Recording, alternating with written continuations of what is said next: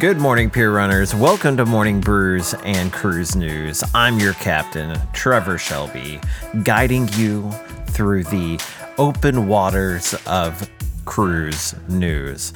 Now, today is our audio only episode. We're doing it this way because I am under the weather today, not feeling great.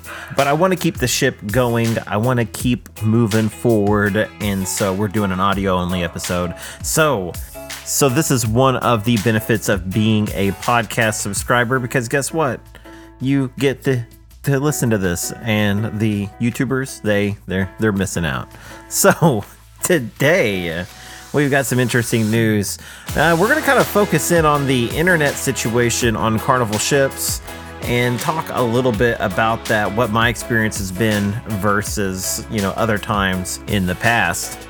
But this episode is no different. We're going to start it out with our morning brew of the day. Today's morning brew is a little different, though. Um, It is Mucinex Fast Max. This is the uh, severe congestion and cough. That's right, I'm taking medicine, guys. so, um, yeah, that's what I'm dealing with today. So, oh man, that's got a taste to it, guys. I'm, oh man. I'm gonna give that a one out of ten. It was terrible, uh, but it's medicine. So what do you fig? Go figure, right? So last night I was on the podcast Carnival Cruising Podcastaways. I am a co-host of that podcast. I highly, highly recommend it if you do not listen. But last night we were talking about the internet situation on board Carnival ships. And someone actually wrote to John Heald and said this. He said, Hey, I'm on the Panorama this past February.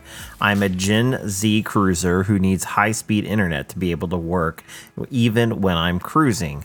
I am an influencer with various social media platforms with 100,000 subscribers.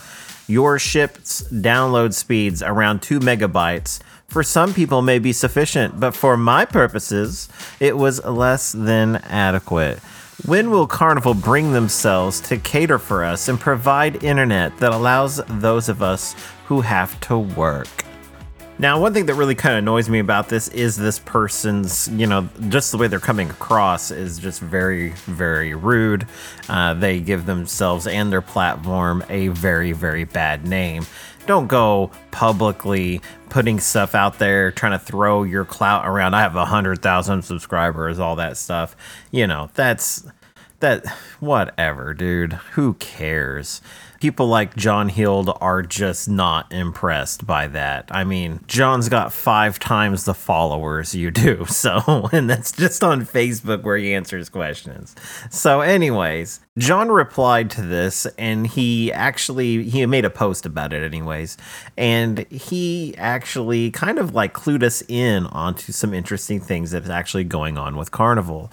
So, they have actually completed getting Starlink internet service on the following ships. The Carnival Panorama, the Elation, Sunrise, Valor, Venezia, Pride, Magic, Sunshine, and Vista. And of course, all of the XL class ships were, you know, they came standard with it. Now, I will say that as somebody that likes to do things on YouTube, I don't call myself in any way any kind of a influencer, anything like that. I just do this stuff for fun and to hang out with you guys. And part of the thing that I like to do on a cruise, especially, you know, being involved with things like YouTube, I enjoy doing like live videos or posting videos while I'm on the ship and just having a good time. And we were on the Carnival celebration last May and we actually had excellent internet. Now, this was the Starlink internet and so the premium internet package is a little more costly, but if you're doing stuff, if you need that high speed internet, oh my goodness, it was good. I wish I did some internet speed tests actually just to see what they were at. And I think that's what I'm going to do on my next cruise. But man, we had so many people that were just different bloggers and vloggers and, you know, all kinds of things going on. And we never had an issue with the internet on the Carnival celebration that was a little spotty in some areas. If you uh, went up to the uh, Serenity Deck area, I did think it was a little weaker up there on certain parts of the ship, but overall, I don't think we had a down moment. Uh, so that was really cool to see that that service is actually, you know, really not just working, but it's thriving. And so you could be in the middle of nowhere and you still have access to that internet connection. Every time I posted a video, and it really didn't matter what size of a video, it went up with no problem. I mean, it just took a few moments and I was good to go. I'm used to the days of cruise ships when you you were trying to post something and it would take forever. So this was a huge improvement in a great way. Um, so if you've ever seen anyone do a YouTube live and they had like a low internet bandwidth, it's painfully obvious because you think there's something wrong with your computer because the, you know, everything's real pixelated and doesn't look good or they keep pausing or you know, you just can't tell what's going on. And you didn't get any of that. So there was like four of us that were all, you know, on a, you know, doing different YouTube or Facebook lives and it was crazy because everyone's internet connection was just spot on fantastic.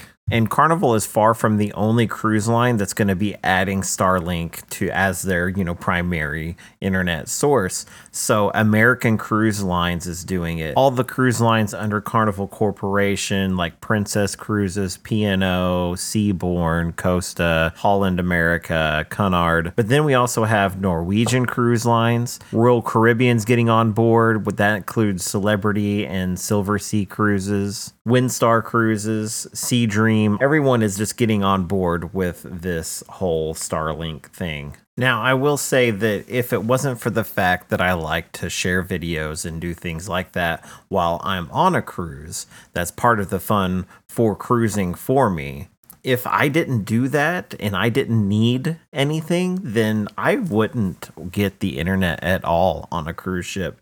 And I've done it so many times before. And I've had a perfectly wonderful time just kind of detoxing from social media, getting off the grid, and having a good time. So when somebody says to me, you know, man, you're crazy for wanting the internet package, I get it because you're cruising a different, you know, way than I typically do.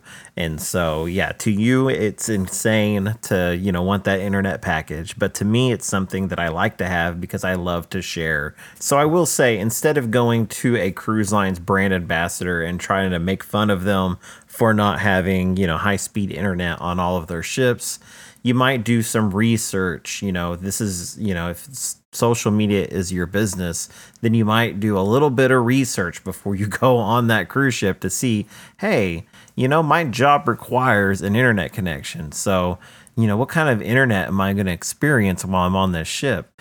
Because guess what? It is abysmal uh, when it comes to needing a high speed internet at, uh, you know, on several different ships. So, Anyways, guys, hop on over to our YouTube page where I'm going to be posting a question today. Do you need internet service when you are on a cruise ship? Or do you just, you know, let it go, detox from social media, and have a great time? I mean, either way, you can have a great time. There's really no right or wrong answer. Stay tuned for more updates from Morning Brews and Cruise News. Make sure you're subscribed. My name is Trevor Shelby. Remember, folks, life is like a voyage. You never know where the seas may take you. So stay alert, stay caffeinated, and above all else, stay cruising. Smooth sailing, pier runners.